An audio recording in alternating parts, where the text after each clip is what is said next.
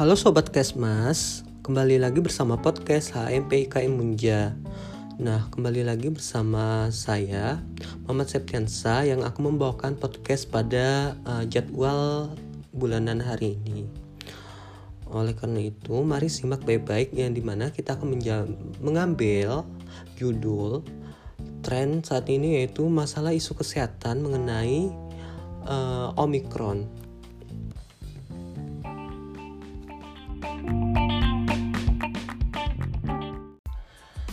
Spesiesmen yang diketahui dikumpulkan pada 9 November 2021 dari Botswana hingga pada 25 November Otoritas Kesehatan di Afrika Selatan mengumumkan penemuan varian baru setelah melakukan penelitian terhadap sampel laboratorium dari tanggal 14 hingga 16 November. Dilansir Organisasi Kesehatan Dunia WHO mengumumkan varian baru COVID-19 tersebut dan memasukkannya pada kategori perlu diperhatikan pada 26 November 2021. Nah, jadi penemuan pertama itu pada tanggal 9 November nih teman-teman.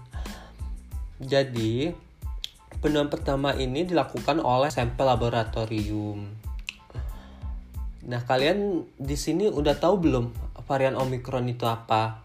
Mari kita bahas uh, beberapa penjelasan dari varian Omicron ini.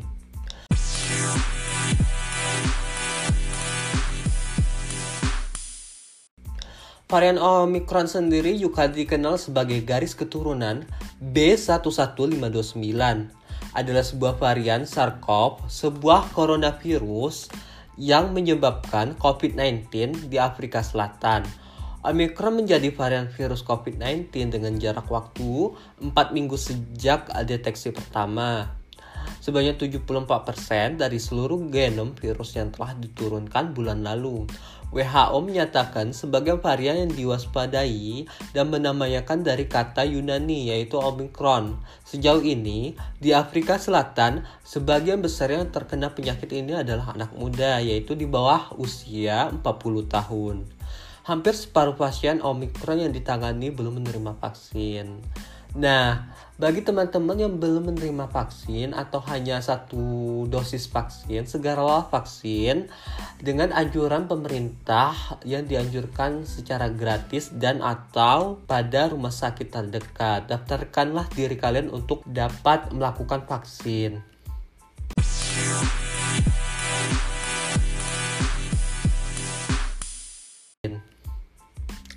Oke, kita lanjut.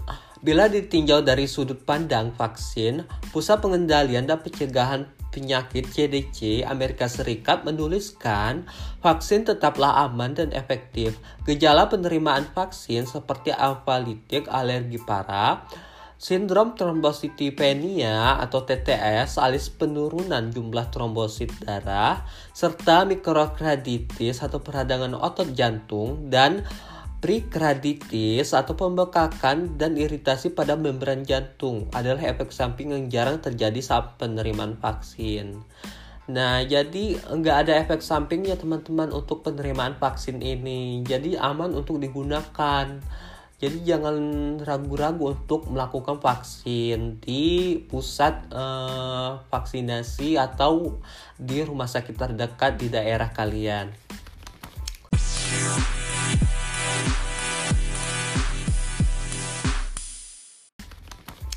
Oke, kalian di sini sudah tahu belum apa itu ciri-ciri atau gejala dari COVID-19 dari varian baru yaitu Omicron? Dilansir oleh pengemasan kasus di Afrika Selatan, terdapat ciri-ciri gejala COVID-19 yaitu Omicron yang dilaporkan yaitu gejala seperti flu atau flu-like syndrome, batuk kering, demam, berkeringat di malam hari, nyeri pada banyak gangguan tubuh, kelelahan, tenggorokan gatal, tidak batuk, tidak kehilangan indera perasa dan penciuman. Faktanya, dilansir dari Afrika Selatan mengungkapkan bahwa Omicron memiliki gejala yang ringan. Sejumlah pihak menyebutkan varian Omicron dapat menyebabkan gejala yang sedikit berbeda dari delta atau COVID-19, termasuk sakit badan dan tak kehilangan rasa dan penciuman. Namun masih terlalu awal untuk memastikan penyakit tersebut.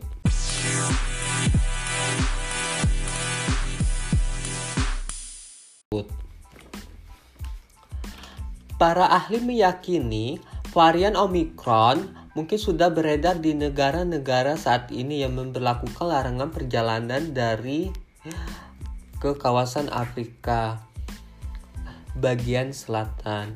Ia mengatakan, mungkin para dokter hanya fokus pada varian Delta dan tak memperhatikan sudah ada varian baru yang muncul. Nah, kalian tahu tidak bahwa Desember ini varian Omicron sudah ditemukan di Indonesia. Dikatakan bahwa karena memang mudah untuk tidak memperhatikan, kami di Afrika Selatan bisa mendeteksinya karena tidak ada kasus baru dalam beberapa pekan terakhir. Kalau masih ada kasus, mungkin kami juga gagal mendeteksinya, kata Kwetzi. Kemunculan varian baru virus corona yang ditentukan atau ditemukan di Afrika Selatan ini mendorong sejumlah negara mengambil langkah cepat.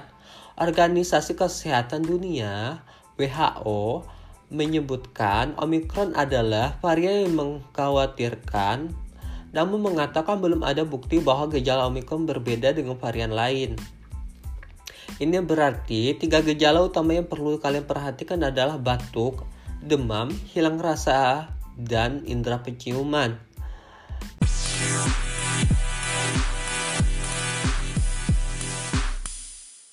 Di berbagai rumah sakit di Afrika Selatan mencatat, semakin banyak anak muda yang masuk ke rumah sakit dengan gejala yang lebih berat namun banyak di antara mereka yang belum divaksinasi atau baru mendapatkan satu dosis vaksin. Nah, bagi anak-anak muda yang belum melakukan vaksinasi, silakanlah vaksin. Ayo uh, segerakan vaksin untuk menjaga antibodi kalian dan menjaga imunisasi untuk uh, imunitas tubuh pada uh, gejala tersebut agar terhindar dari uh, varian virus Omicron ini untuk menjaga kestabilan dan daya tahan tubuh kalian. Nah, ini menunjukkan mereka yang sudah mendapatkan dua dosis dan juga booster merupakan cara ampuh menghadapi COVID karena varian baru dan juga varian-varian lainnya.